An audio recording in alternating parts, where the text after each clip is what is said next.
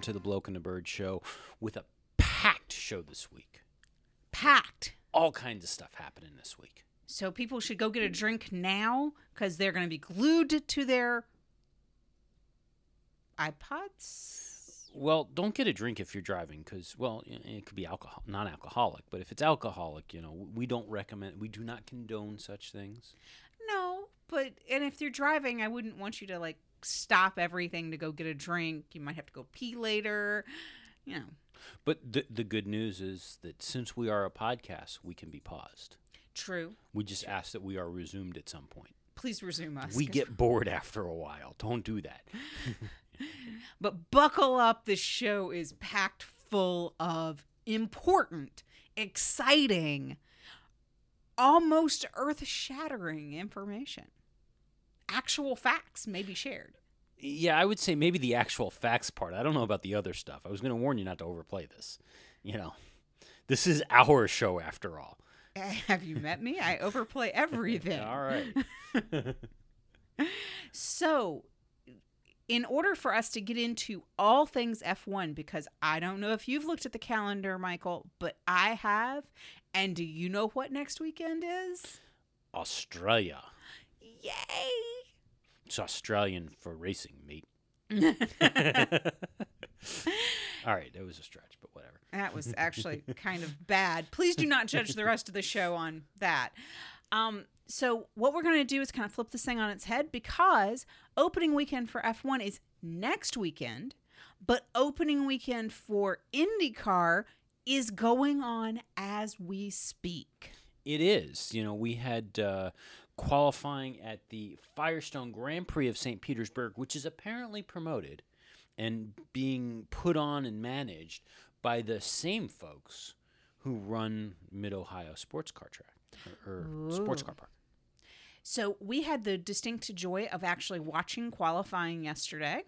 Mm-hmm. Um, and it's a road course. So, as we discussed last week in my How Many Different Ways Can We Have Qualifying section of the IndyCar rules, um, it's run very, very similarly to an F1 uh, qualifying, except for the quali one is divided into two groups. And here's why Mm-hmm. there are 22 drivers on the grid across 10 teams. Mhm. Now, the teams are not like F1 teams where they only have two drivers. We have some teams, the larger teams, that have four drivers on the grid, and there's one team that only has one. And the the other thing to note is that IndyCar is just basically two constructors in terms of engine. There are only two engines It- it Honda and Chevy. Yep. Those are your only choices. And Mhm. that choice only occurred a few years ago. It used to be a same car, same engine series. This is driver versus driver. Mm-hmm. um, series. So we are going to focus our indie coverage over the long haul on two drivers because we know them, uh, not personally yet, um, but we know them from F1. Um, my beloved Max, Max Chilton, who races for Chip Ganassi Racing, Yep. and the uh, American driver from F1 last year that raced for Manor, sort of, um, Alexander Rossi. Yeah, uh, Max is in the number eight Gallagher Chip Ganassi racing car, uh, who qualified in 17th yesterday and uh, has come out and said that he's not particularly thrilled with his IndyCar debut. Well, no. But as the announcers said, you know, it's trial by fire for IndyCar qualifying, Mm-hmm. and they fully expected both Rossi and Chilton to really catch on and do very well. Great things are expected from both of them. Now, uh, Alexander Rossi is in the number 98 Castrol Edge curb, and he qualified in 19th. So, uh, yeah. From their F1 days, they are used to holding down the back end of the grid. Well, see, that was the thing I was going to mention is that they're both a good one second off the pole position time set by Will Power, who will not actually be driving in pole this week. He will not be. Apparently, he had he came to the weekend with some inner ear issues and had a crash in practice on Friday. Um, this morning, he is being tested for a concussion. He was um, bit dizzy during qualifying, despite the fact that he was lapping his own best record uh, three separate times in qualifying. Yeah, he was two tenths of a second faster than uh, Simon Pagenaud, who qualified second. Yeah, he had an amazing qualification quali um, yesterday. So it's sad that he's not part of the race today. However, we all know how dangerous it is to drive with a concussion. Yeah, And this, unlike last was year, not the wind. it was not the wind. um, this, unlike last year's Fernando Alonso concussion discussion, we are not having the is he or is he not concussed. Yeah, we're not there yet. Um, so overall, a couple other little nuances to note about IndyCar, and then we will stop our IndyCar coverage to focus fully and wholly on F1. Um, one of the big things that I noticed yesterday when we were watching is there are no team colored cars. No, Um, everybody's car is has paint jobs based on their own uh, sponsorships. well, with the exception of uh, the ABC Supply AJ Fort Foyt racing cars. Correct. both the the 41 and the 14 car.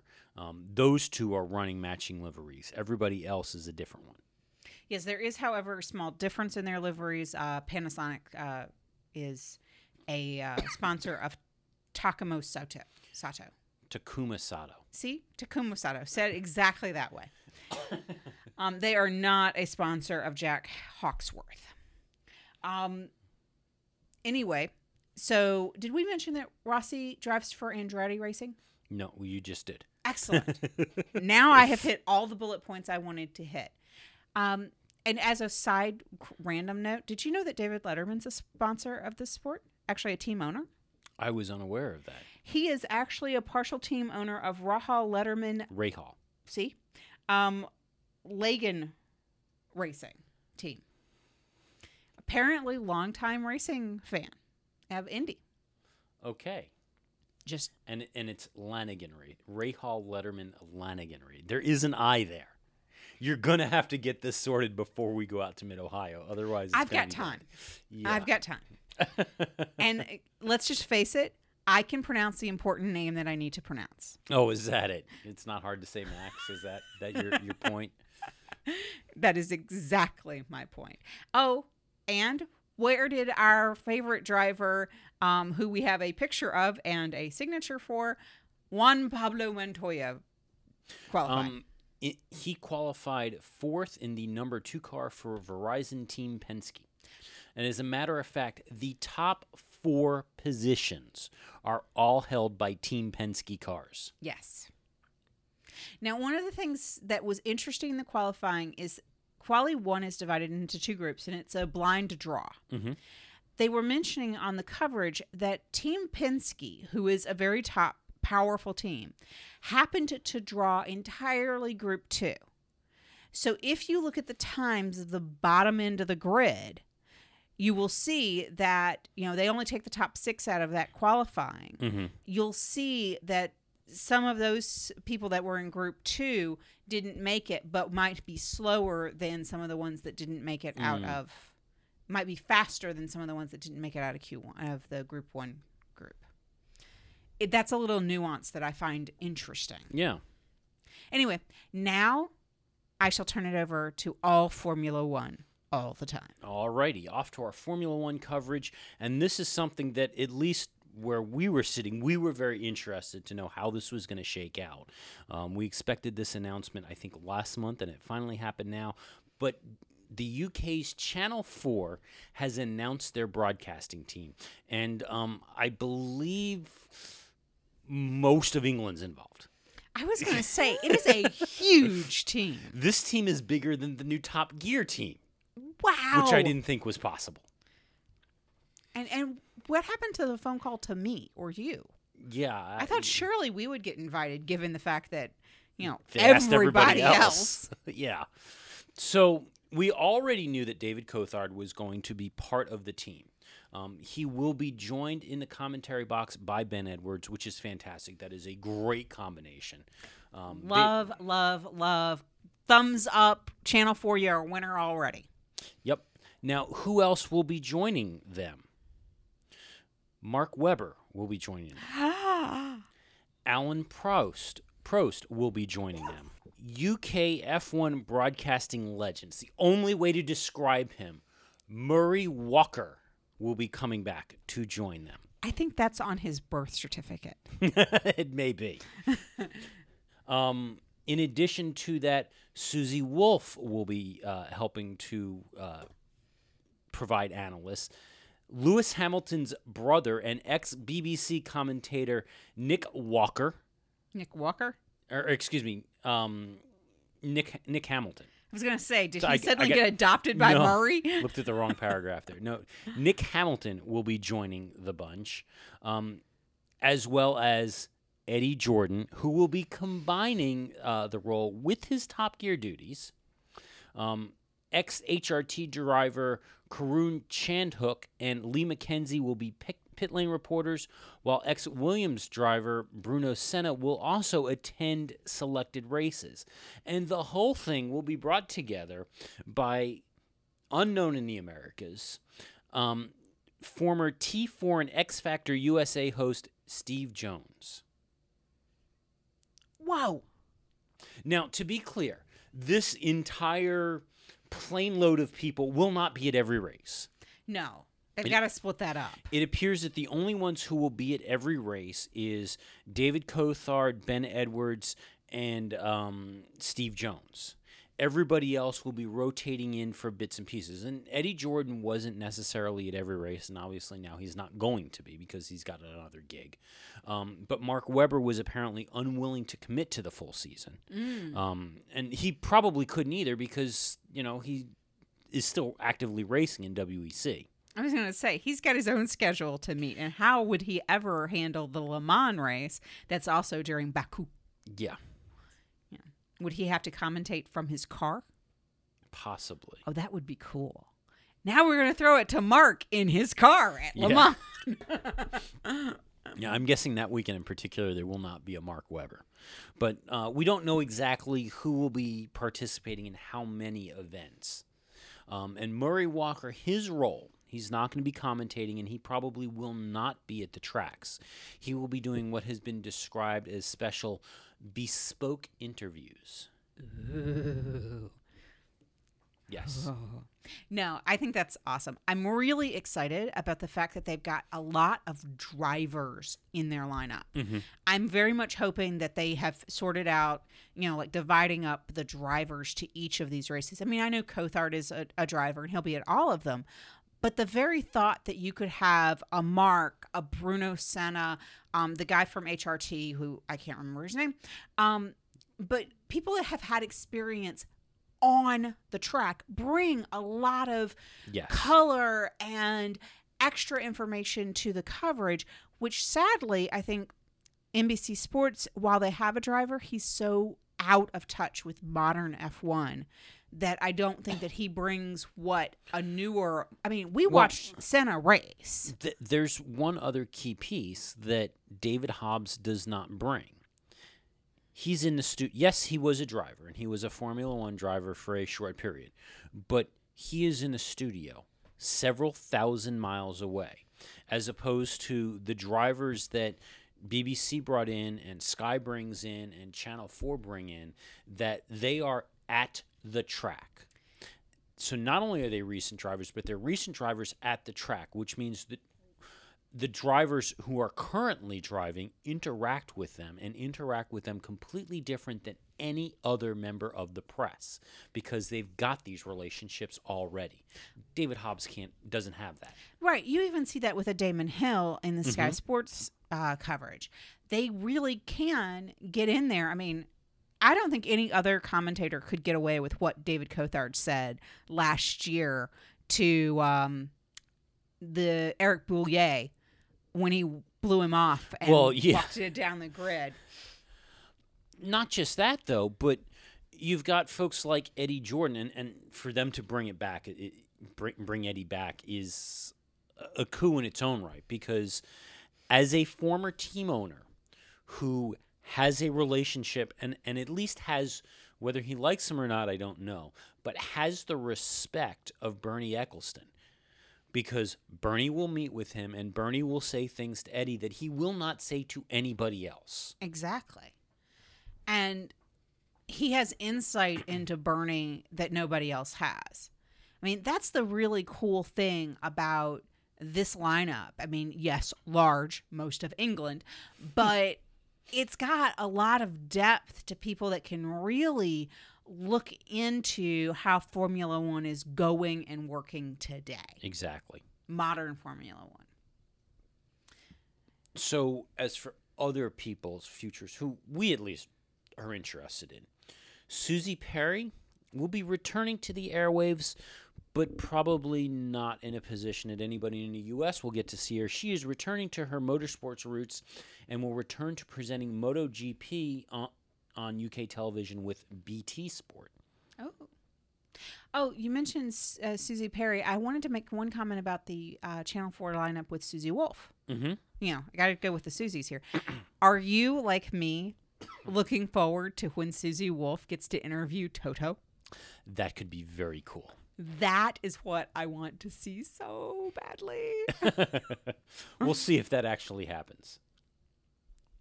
So, moving on to some circuit news. I'm pointing it out just because I thought it was mildly interesting. I am not reading any undertones or context into it, despite what a lot of other sites have done. Um, Charlie Whiting was out at Watkins Glen. Oh. Um, he goes out there every few years for a circuit inspection.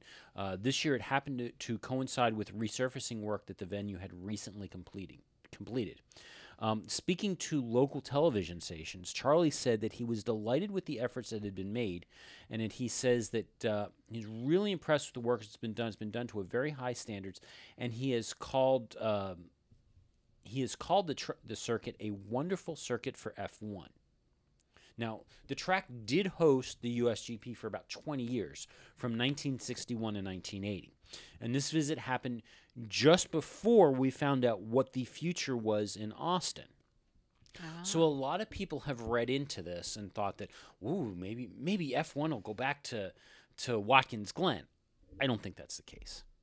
I just don't. I, I don't know if the track is actually as much as Charlie is speaking highly about. I don't know if the track holds the, the required safety certifications anymore. But the other thing that I think would, as much as there has been talk about bringing a second race to the U.S., I don't think Watkins Glen would hold it because of where Watkins Glen is. One of the things that Watkins Glen got dinged on when it was hosting the track, hosting races, is that there's not a lot around it. It's a beautiful area. It's a nice track. Corning is a half hour away, but in terms of hotels and lodging and whatever for the teams, and I know NASCAR goes out there and has a big event there, there's not a lot. I mean, Buffalo's three hours away is the closest major city. That I mean, that puts it in the same category as the old Korea race where people complained that there was nowhere anywhere nearby to stay. There was no lodging. There were no decent hotels. There was no decent anything out there. It was the middle of nowhere. Mm-hmm. And Corning can't handle the volume of a race. There would be very, very spread out in order to pull that off. So I don't know. Right. I don't. I don't think as much as it would be cool to have a Formula One race within five hours of where we live. And granted, Montreal is about the same, but still, I don't think that it would be as big of a draw and nearly as successful as Montreal is. I think you're right. I mean, lodging alone is an, an issue. You not just have you don't just have to lodge the teams, which can take over full hotels. Mhm. And in Korea, they lodged in uh, trailers and you know buildings around the track. Most of the hotels around the track in Korea were the um, hotels that rented by the hour. Yes. Um. So anyway, not only do you have to lodge the teams, you have to lodge the fans. And Mm-hmm. if you think about that number of fans, I mean, eighty to hundred thousand people show up at during the race weekend. Mm-hmm. If you get that number of people, figure you've got to have accessible forty to fifty thousand hotel rooms. Yeah, quite possibly. And I think the only place that they could pull well, they would have to have people staying as far off as Buffalo and Binghamton and, and some of the other larger cities in upstate New York. Mm-hmm. And I think that that becomes the problem. And also, I mean, we, we've been out to Watkins Glen. The road out to Watkins Glen from the interstate is a two lane road. Could you imagine the crush of people trying to get in and out of Watkins Glen, the village, because it's a it's a little village, on that two lane road? I can't imagine. Also, I've never been there. Yeah, you have. No. Yes, because we went to Watkins Glen State Park in the gorge. I was there, but I wasn't at the track. Yeah, the track is like just up the hill from the gorge. If you've been to the gorge, you've been close enough to the track that you know what it's like to get in and out of Watkins Glen. Oh, okay. My point. On other track news, and of course, what, what really just blows me away is that most of the headlines that I saw weren't so much that the U.S. Grand Prix has been confirmed and that it will happen. Oh no, it was that Taylor Smith is or, or Taylor Swift is headlining the concert that night. Oh, Really? outstanding. Not so much on the track. No, it, it, it's that it, there's going to be a Taylor Swift concert, and oh, by the way, leading up to the concert is is part of the pre the pre concert entertainment. There's going to be an F1 race. Oh. Okay. Can I ask the obvious question here? I'm not entirely sure that the Taylor Swift fan base is anything close to the F1 fan base. I don't know. I mean, are I mean, teenage they have- girls really into F1? but but they have had a lot of these pop acts have their headline concerts immediately following races. Uh, Katy Perry, I think, did Singapore last year. They had um, Psy uh, do a concert after Korea one year. I mean, there has been these bubblegum pop stars many times doing concerts immediately after a race. Well, you know, I know Eddie Jordan's band has played. Well, he he plays in the like Monaco apparently in the nightclubs the the all all through the weekend. Eddie Jordan's band plays, Hey, but I don't think that they they are like the headline act at any racetrack. well, you know, you never know. Some of the smaller ones. yeah, Austria. Yeah, the ones that nobody goes to. So yes, there will in fact be a uh, U.S. Grand Prix in Austin this year at Circuit of the Americas. Apparently, what they managed to do was get the valuation of the property cut, which lowered their tax rate, which is how Ah. they've been able to pull this off.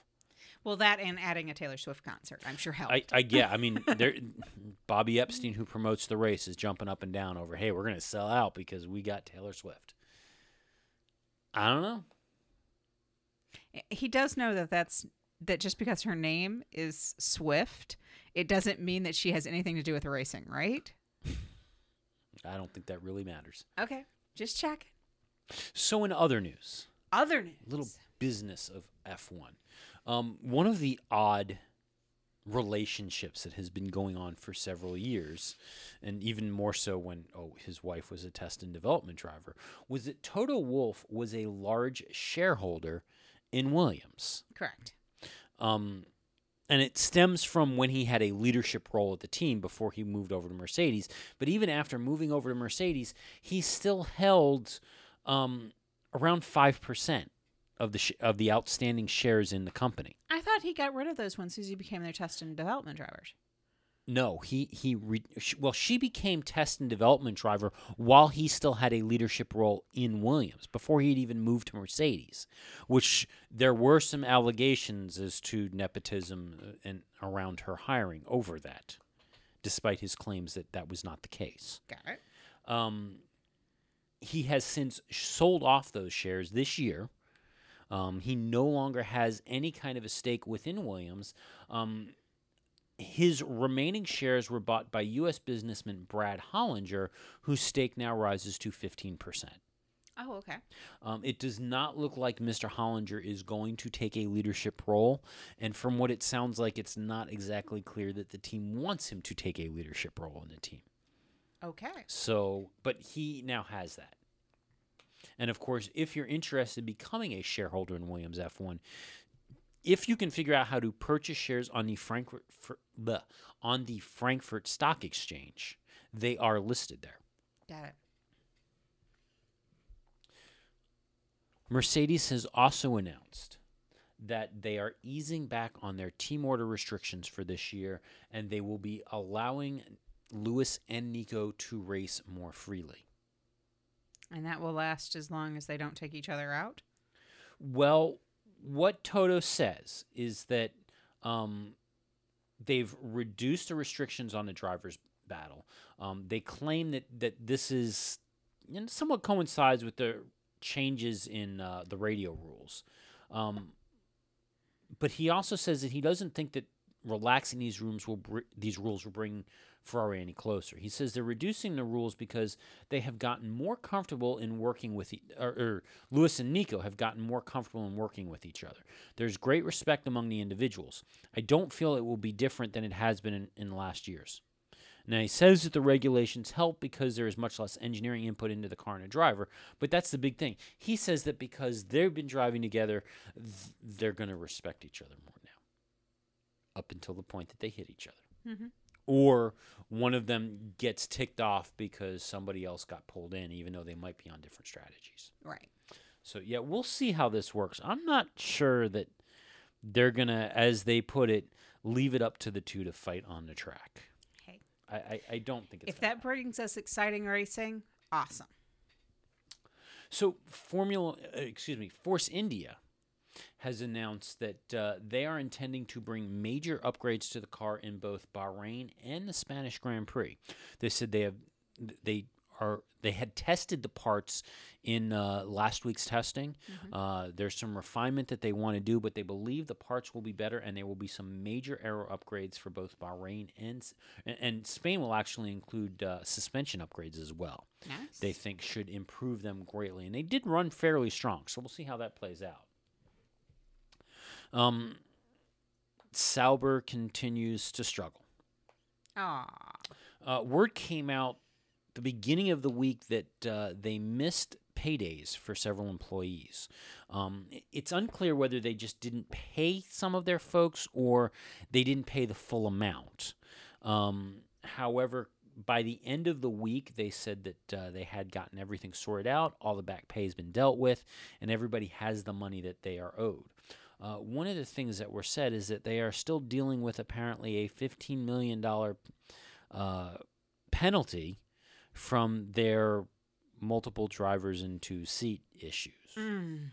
Yeah. Well, that's going to cause a cash flow problem. Yeah, we'll see if they, they get this sorted out. They also claim that they are in final negotiations for a title sponsor. Oh, nice. That could clear everything up. We don't know who they're talking to or what that what that's going to bring. Um, Banco de Brazil is a big sponsor coming with uh, Felipe Nasr, but apparently not a title sponsor. So we'll see how that shakes out. Renault has come forward and said that they are surprised by the f- performance of their RS16 car in testing. Um, I, uh, given how this played out and how much time that they had and what they have inherited and what they're doing, I would say that just the fact that the car made it around the track would be surprising. But Renault says a little more than that. Oh, really? They're happier than just that it turned on. Well, you know, if if you look at what happened with Red Bull last year, and you know the rather spectacular engine explosions that they suffered on several occasions, it didn't happen at practice for the Renault teams. Hey. So, in in that case, yes, it is surprising. The team has said that there is a po- they feel that there is a possibility that they actually could sneak in and grab a couple of points in Australia. Oh, nice. Now, again, they're only talking like bottom of the top 10 here. You know, they don't want to go crazy. They're not talking podiums, unlike some folks. but they, they do think it's possible that they could get a couple of points. And honestly, this is about the time that a lot of these teams that are, are going to end up towards the back really are shooting to get some points. Mm-hmm. You know, when the big teams that have done major engineering changes are struggling, that's the chance for some of these other teams to sneak in there and get some points. It is definitely a good time to, you know, if you're at the top of your game when others are not quite at the top of theirs, you have the ability to be better than you expect, and then you will shake out towards the end of Yeah. the year. Now we have more Alexander Rossi news. Now, despite how everybody has has billed this, and I don't think this is correct, it has been billed that Alexander Rossi, as of thanks to an announcement this week, is the first driver to ever race in both Formula One and IndyCar at the same time. But I don't think that that's correct because all that has happened is that Manor has announced that Alexander Rossi is their um, official reserve driver for the year. Now he will be at some of the events. Actually, he'll be attending eleven um, races this year. But as a reserve driver, does not necessarily mean that you get to drive the car Correct. you're doing other duties during the weekend. So that's that's why I kind of question billing him as the first driver to race in both. Now there is a rumor floating around that um, we could see him drive in Austin. Really? There is that talk going. There has also been some talk because apparently Rio Haryanto he comes with money. He doesn't come with much of a record. And his performance in um, in testing last week and the week before was not exactly impressive. Ooh. You know, it, that that whole issue of keeping the car between the white lines and not hitting stuff, he struggled with that. Ah. So there are some theories that if his performance does not turn around and turn around quickly, um, his 10 million euros or is his 10 million pounds that he brings um, could be considered not worth enough. Ah. So we'll keep an eye on it. Again, that that's rumor and speculation. We don't know how that's going to shake out. Has Rossi been confirmed for Mid Ohio? He well, he, my understanding is he has a seat with the team for the year. But I know that they can trade people out, so I don't they know. they can. So I don't know. Well, we shall see. Because if he's at Mid Ohio, we can track him down too. That's the plan. Because I, I can say Alexander Rossi as much as I can say Max Chilton. I don't need to be able to say some of the other names. As long as you don't get him confused with Valentino Rossi, who races in MotoGP. I've never heard of him, so I'm not worried about that. Excellent. so uh, Max gave an interview this year. The big headline piece here. He was We're talking asked- about Verstappen, yes, Max Chilton. Verstappen. I'm sorry, Max Verstappen gave an interview. This Max Chilton gave a few interviews too, but um, the big thing that came out of this is that you know he was asked about his future and where he wanted to go and what he wanted to do and, and how he wanted that to shake out. Um, and Max said that you know it's possible that he could do a third year at Toro Rosso for 2017, but that is not his goal Hmm. which ties in very interesting to some comments that Claire Williams made. uh, Well, an observation, prediction for this year that Claire Williams made. Your girlfriend. Um, yeah, she just doesn't know it. That's probably a good thing. Yeah, well, okay. Anyway, um, looking at the state of drivers' contracts this year, she predicts that silly season will be extremely interesting and extremely exciting this year because, as it turns out, about 75% of the drivers on the grid have contracts that are up for renewal this year. Ooh. So we're talking not just both of her drivers, which she says that Williams will not make a decision on until the summer. Nico Rosberg's contract is up. Kimi Räikkönen is sitting on an extension. Jenson Button is sitting on an extension. Um, the Toro Rosso boys, I believe, are on one year contracts. Obviously, the Manor cars are on one year contracts. The Force India cars, I believe, are on one year contracts. Haas. We don't know. The- and and there, but Sauber. but there's also some talk short. about over at Haas. Um, there's no doubt that um, that Romain Grosjean will be able to hold on to his seat if he wants it. There is question about Jolyon Palmer, though, keeping a seat. Mm. Again, he's another one who has been tagged that if he doesn't perform and perform quickly, could be out of a seat before the end of the season. Wow. Yeah. They're taking no prisoners on this plan. Yeah. 75%. Magnussen, however, you know, everyone's confident that he's not going anywhere. Well, yeah, but he's got F1 experience. Yes. So yeah, that that's where we're we're looking there. On to McLaren. Fernan- Podiums in Australia? No, actually, we, we've got um, some comments from Fernando. The, these actually are realistic. Um, as he, he has said, um, they have made a huge step in reliability. Yay. A huge step, not a huge step. A huge step. There's a difference. Okay. You know, one is one is real and the other is imaginary. Okay. But um, and from what we've seen, they, they most definitely have. I mean, the the car got in significantly more more consecutive running than we have seen McLaren do in the last year. Performance isn't there yet, okay. so we'll we'll see how that shakes out. It it does sound like neither driver is still particularly happy. I think when it comes to McLaren, we've got to take a wait and see and see what comes out in Australia. Because one of the things that McLaren has said is that not all of the aero bits that they were working on for the car were done by last week's test in Barcelona.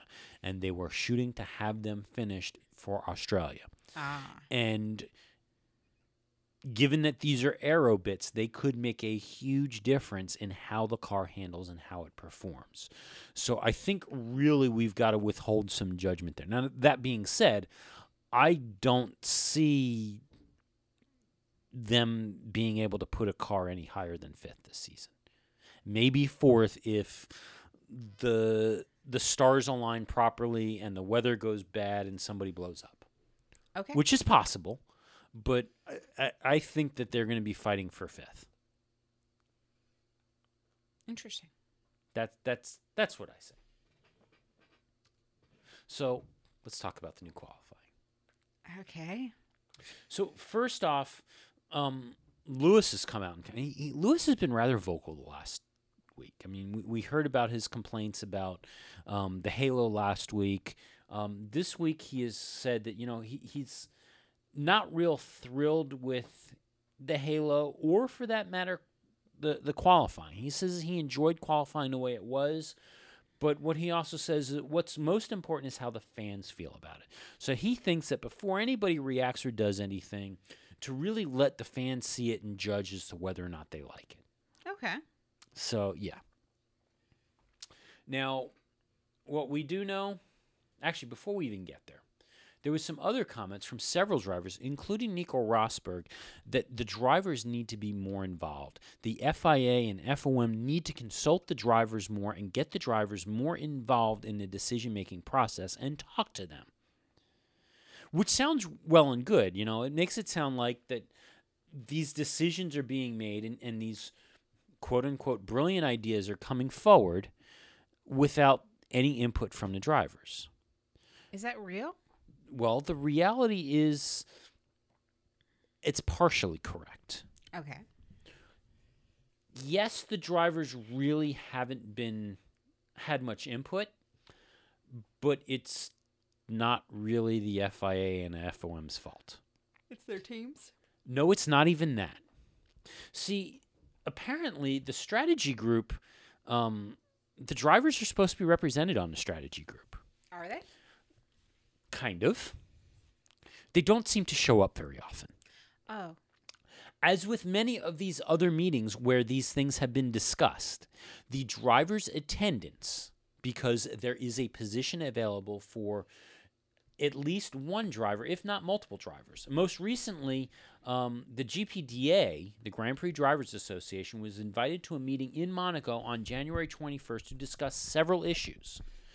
All of the drivers who were members of the Grand Prix Drivers Association, which is basically the entire grid, the entire grid, were invited. Only Felipe Massa and Nico Rosberg bothered to show up. Now, the meeting was in Monaco. Where most of them live. Yeah. And they couldn't be bothered to show up. Okay. And then they turn around and say, well, you're not consulting us on this. Okay. Charlie Whiting has, has invited drivers to dinner to discuss issues. Some drivers show up, some, some drivers don't. There are m- apparently multiple opportunities for the drivers to get their views across. They just don't seem to bother to show up. Oh. So you don't really get to. It, it's like voting. If you don't vote, you don't get to complain. Kinda. Um, okay, so back to rules and rules changes. Oh boy, does this sound like the exciting portion of today's. Well, you know, as we roll in, one of the, the changes that will be most noticeable is that um, there are further restrictions going into place regarding what can be passed to the drivers over the radio. This is one of those, honestly, I think it, it's a solution in search of a problem, or it's it, in solution a solution in search of something that really wasn't a problem, but people were whining about it, so that's why they felt the need to deal to deal with it. You know, th- this complaint that drivers were getting coaching and guidance from the pit wall and not driving on their own is where this comes from. So, what teams will be re- reduced to uh, pass over the radio? Um, they'll be able to pass along indication of critical problem with the car, like a puncture warning or damage, uh, indication of a problem with a competitor's car, instruction to enter the pit lane in order to fix or retire the car, of wet track oil or debris, marshal information, instructions to swap positions with other drivers, acknowledgement that a driver message has been heard, uh, lap time detail, lap time detail of a competitor, gaps to a competitor, our- our favorite push hard now, push now, or you will be racing XX or similar. Um, help with warning of traffic during a practice session or race, uh, giving the gaps between cars in qualifying so as to better position a car for a clear lap, tire choice at the pit stop, number of laps a competitor has done on a set tires during a race, tire specification of a competitor, information concerning a competitor's likely race strategy, uh, information on safety car window, uh, driving breaches by team driver or competitors, notification of DRS enabled or disabled or failures, change of front wing position at next pit stop, oil transfer, when to enter the pits, reminders of track limits, specifically when entering or leaving the pits, um, or just actually track limits in general, information concerning damage to the car, messages from race control, number of laps remaining, test sequence information during practice sessions, um, weather information, and instructions regarding driver defaults for the sole purpose of mitigating loss of function of a sensor, actuator, or controller. That's it. Okay.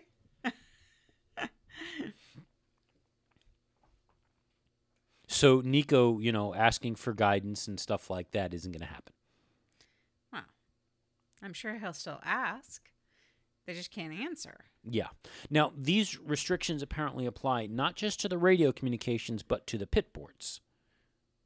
Because, you know, in a minute and 10 seconds, like they had a chance to go, hey, you're uh, braking too early into turn four, and put that on a pit board and flash that out there so the driver can figure it out and digest it before they get to, oh, turn seven.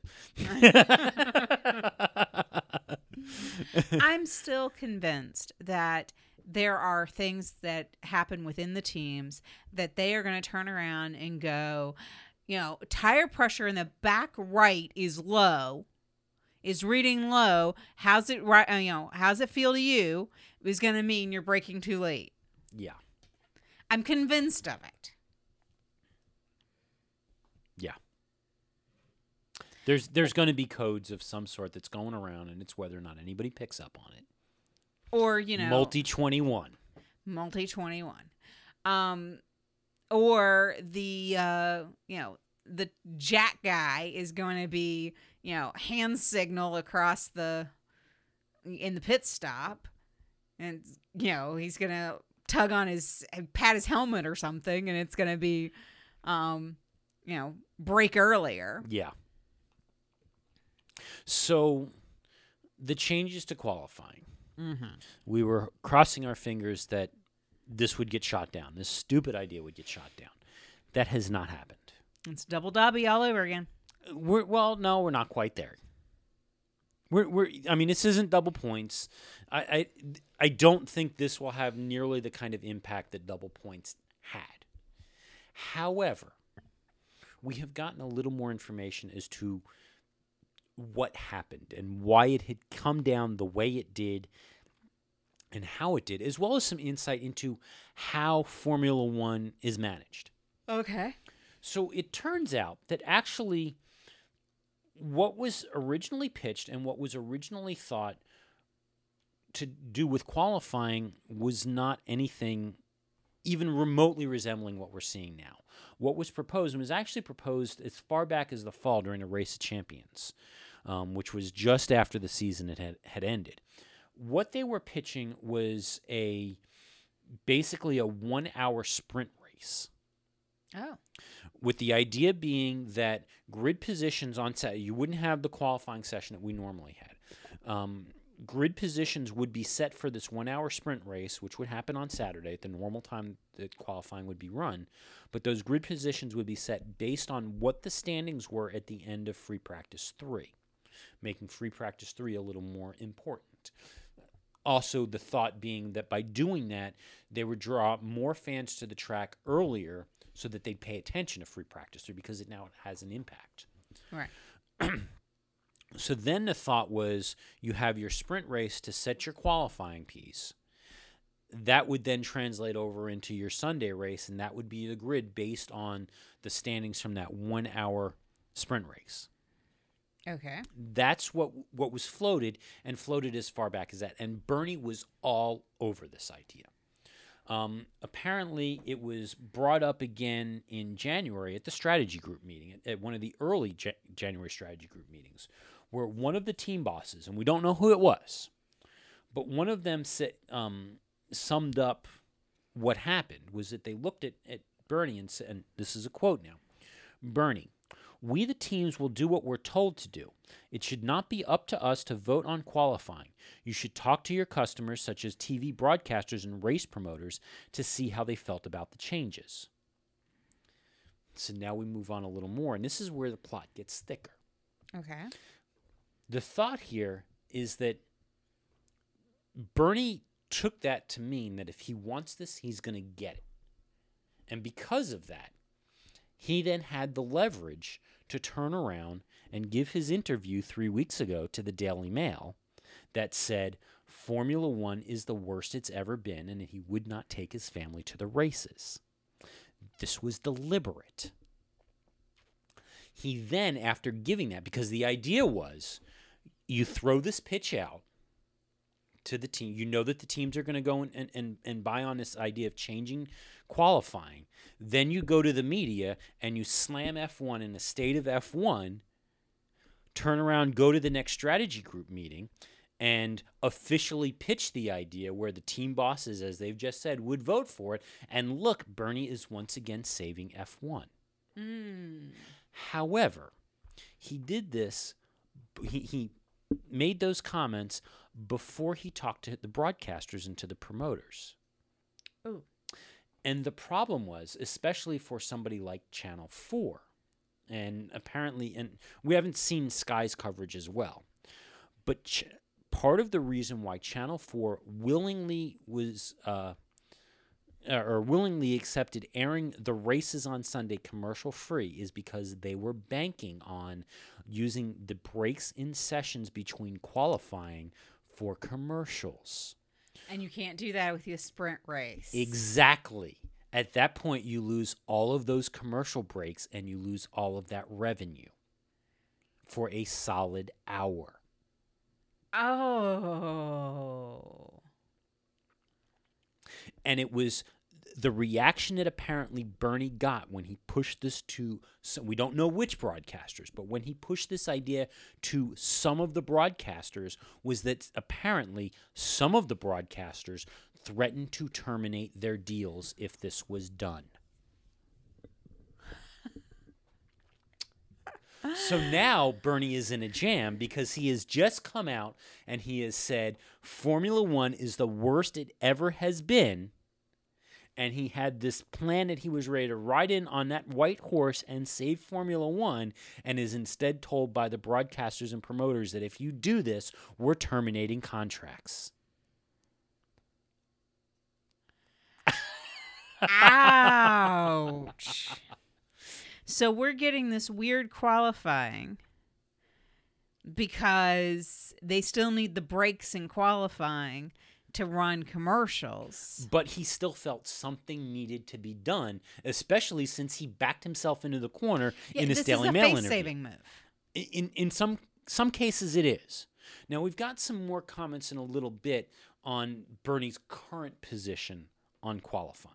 Okay. There there were some other issues that have also come up because apparently all of the, these discussions about what to do with qualifying and how to make it happen and we're going to go with the knockout qualifying. All of that happened without Bernie actually going back to the folks who are responsible for the programming and the management and all of that other stuff at FOM to handle the graphics and all those the tracking pieces and all of that stuff. Which is where then after they had announced this idea, we then heard, well, we can't do it in, until Barcelona. That's three weeks. He may not have been told it was three weeks.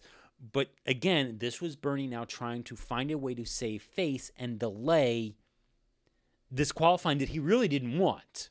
Right. So it was now we could use the software because they did raise their hands and go, um, we we're not sure we can pull this off this quick. You know, you you didn't tell us, man. What the hell? Okay.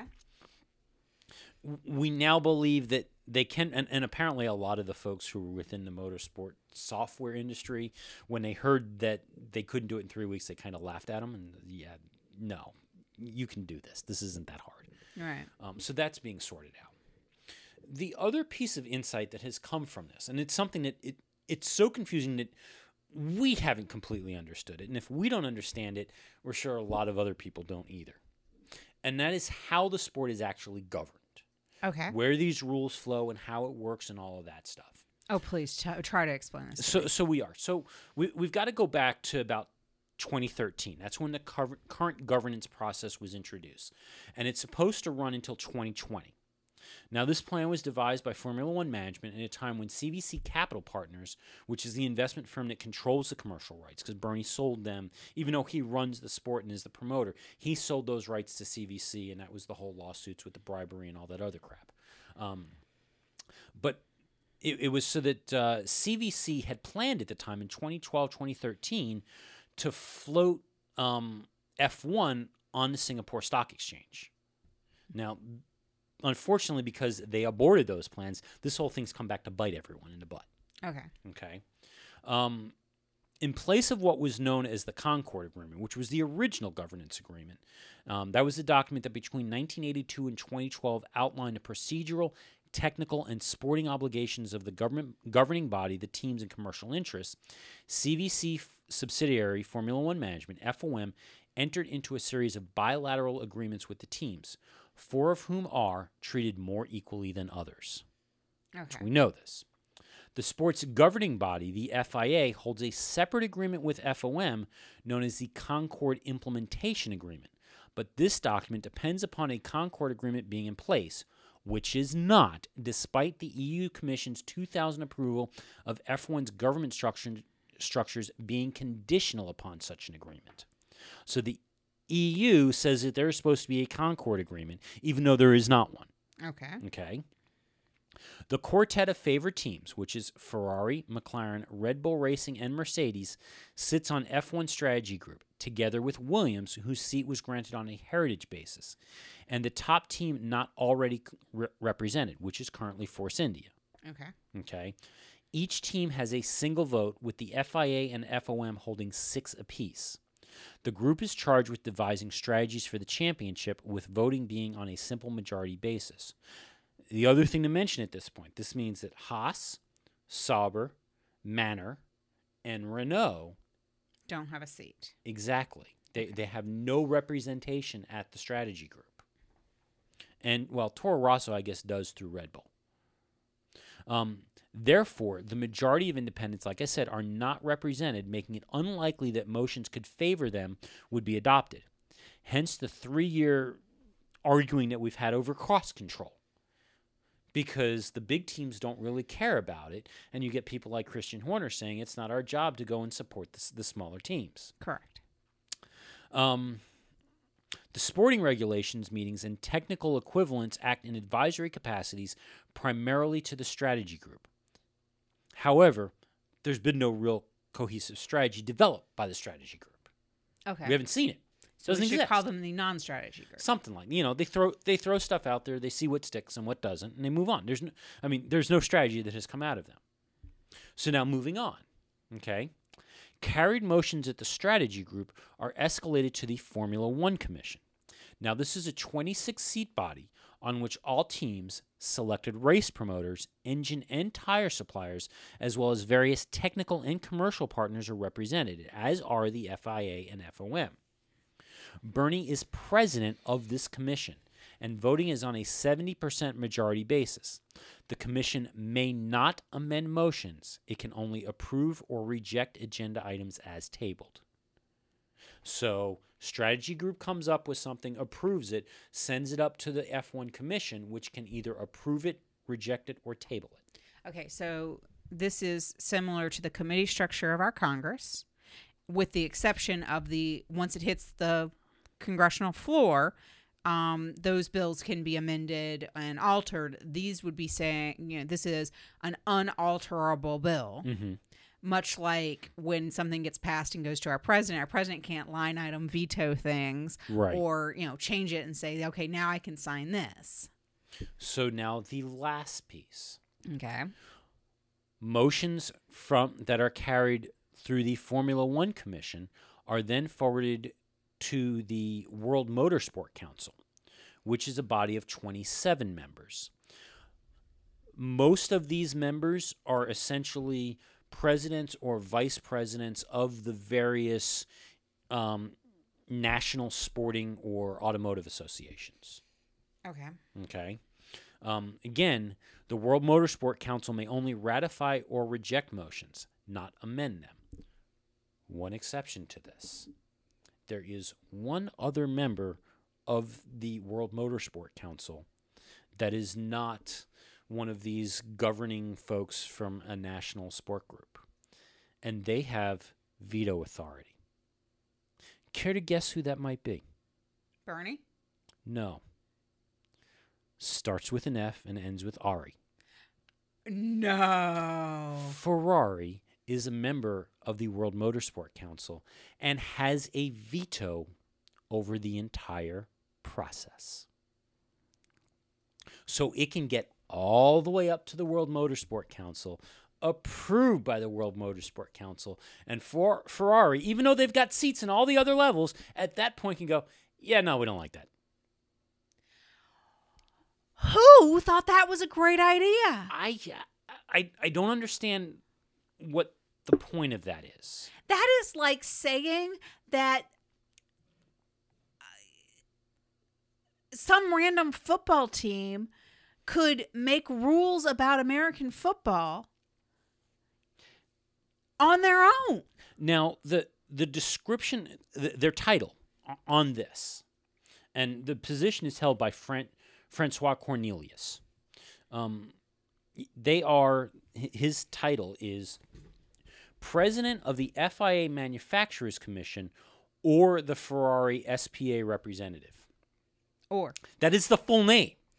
It, it's not that he's either the president of the manu- or, or the representative. No, that is the full name of that position. President of the FIA Manufacturers Commission or the Ferrari SPA representative. okay. Yeah. Wow. Vijay Mallya, by the way, also has a seat on the World Motorsport Council. Now, he represents India, Okay. but he has a seat on that commission. But not veto power. No, he is he is just a titular member. That's the word. I'm I'm just passing it along. You just have waited all day to be able to use that word. Um Okay, so let me just make sure I understand this. All ideas of how to handle the rules and regulations of Formula One are only ever actually debated and crafted in the strategy group. Correct. They are either accept- Advised by the technical commissions of, of the various pieces. but the other levels of approval are either a stamp of approval or a pure out and out rejection. Correct. going through two levels more with the ultimate say to be handled by one of the very own teams that participate within Ferrari, within F1. Yes. And somebody thought that was a fair and sporting regulation concept. Well, keep in mind one thing about, in particular, the World Motorsport Council. The World Motorsport Council governs more than just Formula One. I understand that. Does So- Ferrari have veto power against all things that come before? My Well- understanding from, from the way this is written is that Ferrari has it for anything that comes in front of World Motorsport Council as the constructor, whatever president.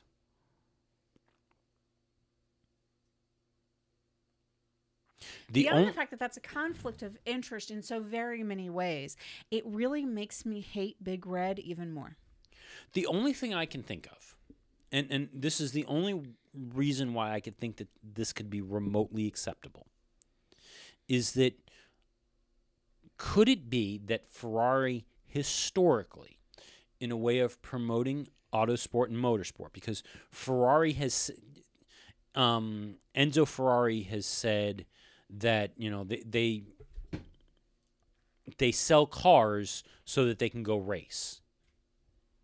So, could it be that in order to facilitate and promote auto racing in general and, and motorsport in general, that Ferrari pays the FIA a few truckloads of money? From that perspective of motorsport is good, we support motorsport. Motorsport isn't is a fundamental piece of Ferrari's existence. And as a result, this is how we encourage and build and promote motorsport as a sport is by subsidizing or funding or whatever the governing body for international motorsport. I see your logic, and I wouldn't be surprised if there is not a funding piece of this, but you, it does not hold well with my sense of abject fairness Yeah. that the rule makers are also the participants in the sport, actively the participants in the sport. Now, it is entirely possible that I'm sitting here and judging this based on this idea of, you know, that would be like us giving our kid the right to make the rules in the house. I mean, that's that's roughly what I'm thinking this would be Yeah. similar to. And maybe perhaps instead that there is this Chinese wall between this guy that sits on the World Motorsport Council and all of the race teams within Ferrari. Yeah, I doubt that. Um you They're one it- big company. I, I don't think that's the case. you know your your job is to benefit motorsport as a whole and not strictly come to it based on who's writing your paycheck but i don't think that that's realistic Yeah. but you know how do you how would you get someone to sit on that and be usable if they don't have some sort of participation within the sport as a whole um so i can see so many different pieces of this but it seems to me that one team has way more power than they should and we all know you know some are more equal than others um which you know causes wars sometimes when countries decide to think that way. Um, but I think that we've got a situation where we've got teams have an unequal balance of power to start with. They Mhm. have an unequal balance of pay from the payout structure.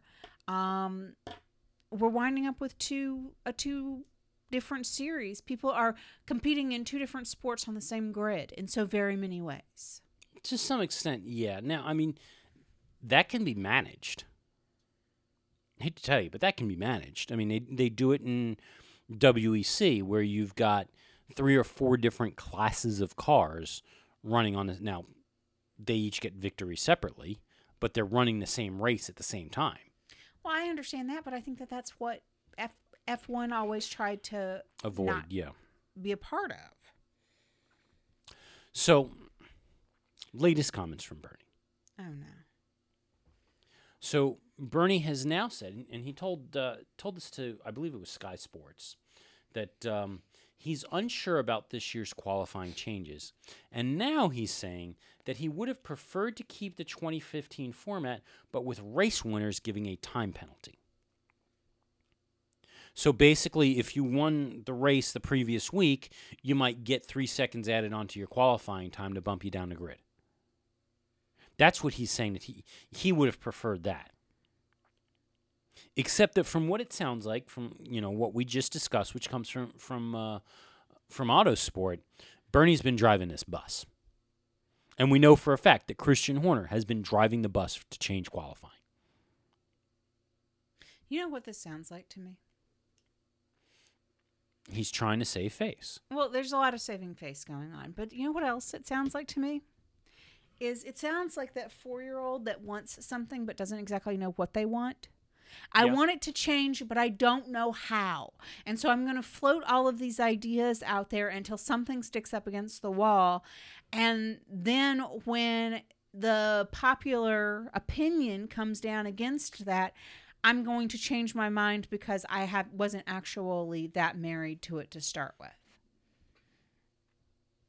That's some of it. Some of it also, I think, what we have seen here is that more exhibition of Bernie Ecclestone is the evil genius. This was the I'm going to manipulate things and I'm going to start laying stuff in the media because I know it's going to get press and I know it's going to get coverage and people are all going to get spun up because I said this. And then I'm going to pitch this what he sees as the brilliant solution to all of our problems Right. only to find out that he would have had a full scale rebellion on his hands instead. His brilliant solution wasn't well thought out Yeah. because it didn't address what the broadcasters needed. Now, had he realized that that was going to be their objection point and come up with an answer to the objection point when he pitched it, I think he might have had a different situation. Yeah, probably. But, he, didn't think through all the scenarios. he- well, I don't think that he realized. He well, he probably wasn't privy to exactly how Channel Four or any of the other broadcasters who air commercials were, how they monetize that broadcast, how they come up with the money to pay his fees. And as a result, he didn't see that coming. which makes him less genius and more evil. Yeah. Okay. So, with the start of the F1 season next week, we're going to now make a tradition because we started last year. It's the second annual. Yes. We're going to come provide for you our predictions on the year. We, we've got our list of questions and, and what we're predicting. Mm-hmm. Um, once we do that, they will get locked away in the super secret cloud based vault. Because, you know, if it's in a cloud, it must be secure, right? Isn't that, isn't that what they tell us? It will get locked away into the cloud vault for review at the end of the season to how we did, but we're going to mix it up a little bit. We're going to mix it up. Instead of just our position or our predictions, we're going to bring in a third person. A third person? So for that, we are going to retrieve the boy. Okay, so the first question, our first prediction. Obviously, it's probably the, the well, it is the, the most obvious one. We've got to go with. Who do you think will win the drivers' championship this year? Trisha. Lewis, Lewis Hamilton. Okay, so Trisha says Lewis. I agree as well. I I, I've gone back and forth as to whether or not that that Nico's going to make it. I, I I don't know if he will. Where I think there's going to be a fight is I think it's going to be uh, Seb. I think it's going to be a, a Lewis Seb battle, quite frankly. But I think Lewis will take it just because I don't think Ferrari's quite got the pace yet. Boy, And- what do you think? I think uh, Seb's gonna get, win. The Vettel fan speaks. oh, oh, go ahead. And I think it's because Ferrari did like a lots of laps during um tests, so I think they got enough laps on the car to get get knowledge of it. Mercedes, they just were putting miles on the car. They Okay. didn't care about like speed, and when and during like testing, Ferrari was saying the best times.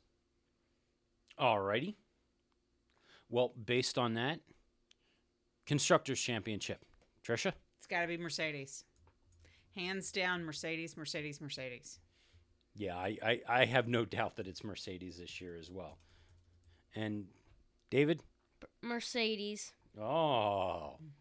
So we are unanimous in the Mercedes this year for the constructors. All right, so now we start getting a little more difficult. Oh no. Okay.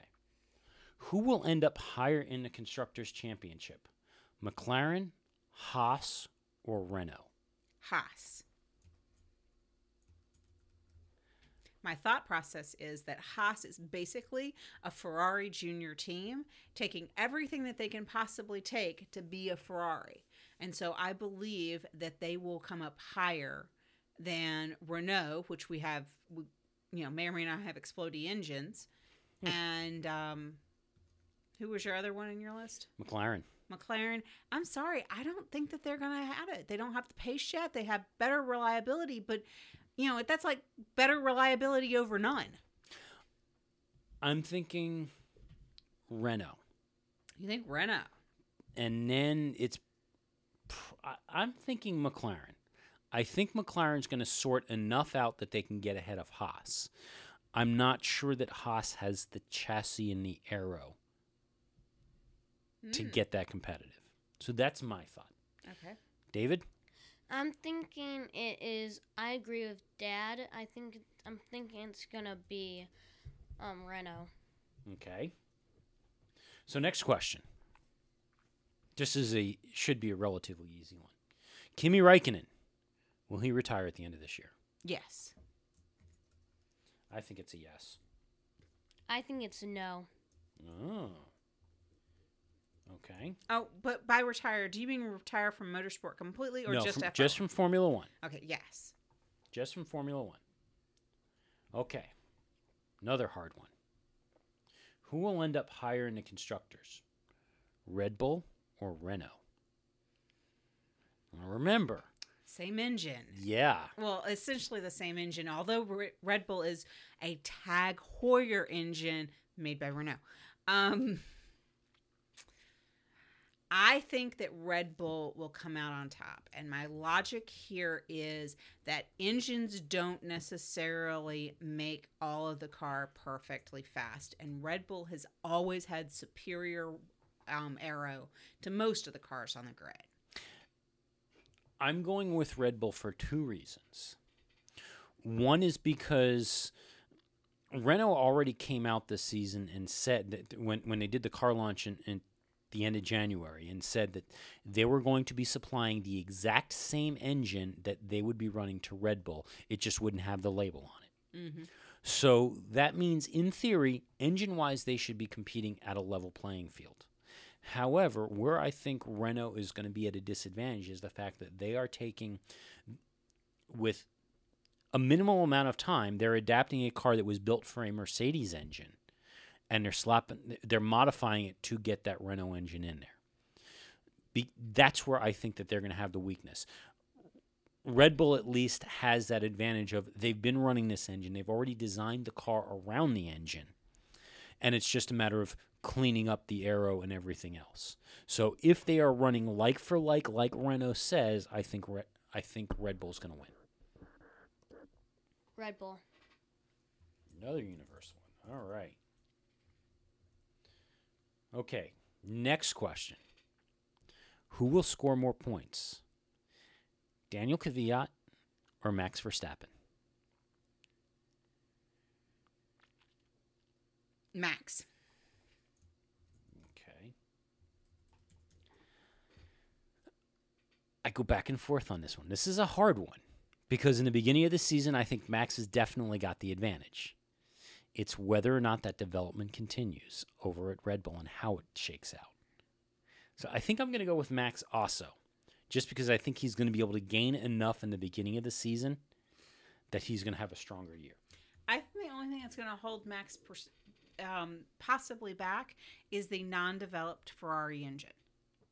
Yeah. It's last year's non, uh, and there's be no development to that engine. So his best option will be as early in the season as humanly possible. Towards the end, we may see um, Kvyat start to pick up some extra points, but I think Max will get ahead of him. I, I think you'll start seeing that slide around Barcelona. On- Once once they get back from their flyaway races and start doing upgrades, I think that's where you really see Toro Rosso start to slide back. So I think that's where it's going to be really interesting is up until Barcelona. I'm going with Daniel Kvyat just to be different. Ah. All right. Will Honda sign a second team this year? I wish the question was should Honda sign a second team? Um, well, that's easy. They need to, but will they? I think they will not. Because I don't believe that there will be a team available for them to sign. I say no also mainly because I don't think that they're going to do enough to attract a team. I think if a team wanted to move, they could. I don't think they're going to be able to, though. I think it's gonna be a no as well, mainly because same reason as Dad.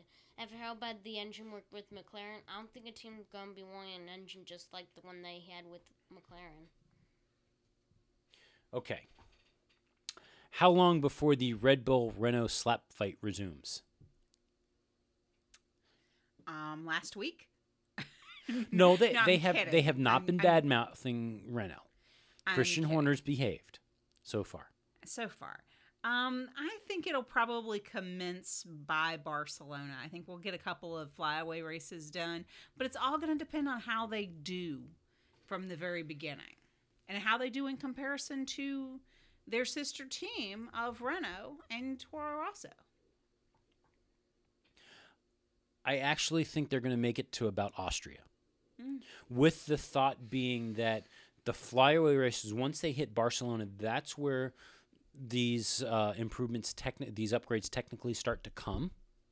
So I, I think they're going to get a couple races past Barcelona to see how ineffective those upgrades are before they start bad mouthing them. So I think Austria. I I'm thinking at the beginning of um silly season because it's getting like close to the end, and that's when Red Bull may be like desperate to find like an e- they need an engine provider for them. But around what month do you think? I mean, silly season could start at the first race. Yeah. Um, probably after um summer break. Okay. Okay, next question. Will Nico Rosberg stay with Mercedes for 2017? I think no. My thought process is I don't think he's going to gain ground on Lewis, and so he's going to need to be in a different car to try to compete. That that's kind of my thought also. I think he's going to get tired of playing second fiddle to, to Lewis, but I don't know if he would be any more successful in another team. Oh, I don't know if he'll actually be more successful. I think he's going to get fed up and want to take his toys and go home. And I think Mercedes might want to court a different number two driver. I I think yes because Nico Rosberg maybe each time when he's up against those, he gets closer and closer and closer. So I think yeah, if he's going to get even more closer and close enough, they could probably So you think he'll narrow the gap? Mhm. Okay. Max Verstappen. Will he do a third year at Toro Rosso or will he be going to another team? I think he's going to go to another team. And I'm thankful you didn't ask me which team. Oh, I almost, I was- I was about to. So you don't want to do that, huh? Okay. Well, I don't want to lose full credit for mispredicting the team because I think it's equal money as to where he could go. But I think that he will either get picked up by the main Red Bull team I don't think that'll happen. or I think that the idea of him going to a Ferrari or even take Nico's spot at Mercedes would be pretty high up on the possibility Well, we, side. we know they're both interested. Mm-hmm. But the other thing I'm kind of wondering is maybe a Williams seat. Would be an interesting move. It definitely would. It's whether or not Williams could afford it. I think they could. I think they could. And which one are they going to give up? Uh, That we need to see. That I mean th- that that's truly the big question, and it also it depends with all the other movements that happen who get signed. um, what do you think? Will Max do a third year? Um, it depends. Is Max the guy last year who was um kind of like the Maldonado? No, Max was not a Maldonado. Okay, because was the youngest. then guy. I think he'll probably he probably will move up. You think he's going to move also? Yeah, I think he may go to Williams or something. Because at least he is a Maldonado. Because Claire Williams said with Maldonado, she was so fed up with him because he would crash, but then not, but he would blame it on something else. hmm I don't think one of your questions is if Maldonado will return to the sport next year. Will it? No, I, I, I'm not expecting that we will see Pastor Maldonado in a Formula One car ever again. Oh, good. Okay. So the next question What big event do you think will happen this year? And I'm going to go first because I've already put this in. Now I have to type it. okay. So my my big event partnership will be announced for 2017 between McLaren and Renault. Interesting. That's what I'm going with. Interesting. Boy, what do you have as your big event for next year? My big event is um Seb at least getting like the top two. Okay. Because my feeling is the Mercedes boys are probably going to take each other out, and that's going to leave leeway for Seb again. Alrighty. I've thought about this one because you did preface that this was the big question, and I've Mhm. thought about it. This one I figure you need to work on. And you know, I thought about whether or not it would be a partnership issue or it would be a sudden growth piece. But I think the story that everybody's going to talk about most of the year was is going to be the success of Haas racing. Okay. Well, we will watch this year and eagerly see what happens, but whether or not it will, well, to quote Mari Wilson, Perhaps, perhaps, perhaps. True. True. And on that note, I think we should call it a show. All right.